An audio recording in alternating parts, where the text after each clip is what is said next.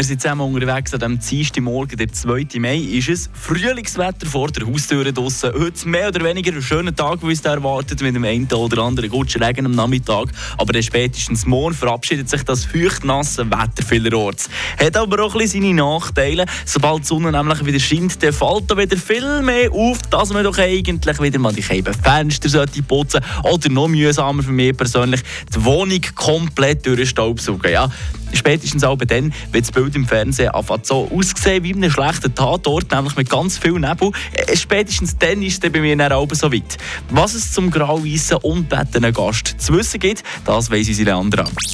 Eine Portion Wissen für einen starken Tag. Schlauere Tag mit Radio FR. Nicht nur ein Haufen, sondern auch interessante Fakten. Pro Tag sammelt sich etwa 6 Milligramm Staub an. Das gilt auch pro Quadratmeter. Weiter habt ihr gewusst, dass Bäume nebst dem Sauerstoff, den sie herstellen, auch unsere Luft säubern. Ein Hektar Buchwald filtert jährlich rund 70 Tonnen Staub aus der Luft raus. Und nicht zuletzt 1 Gramm Staub, das klingt zwar nach wenig, aber in dieser kleinen Menge können bis zu 10'000 Hausstaubmilben umschwirren. Frische Tag, der Radio FR Morgen.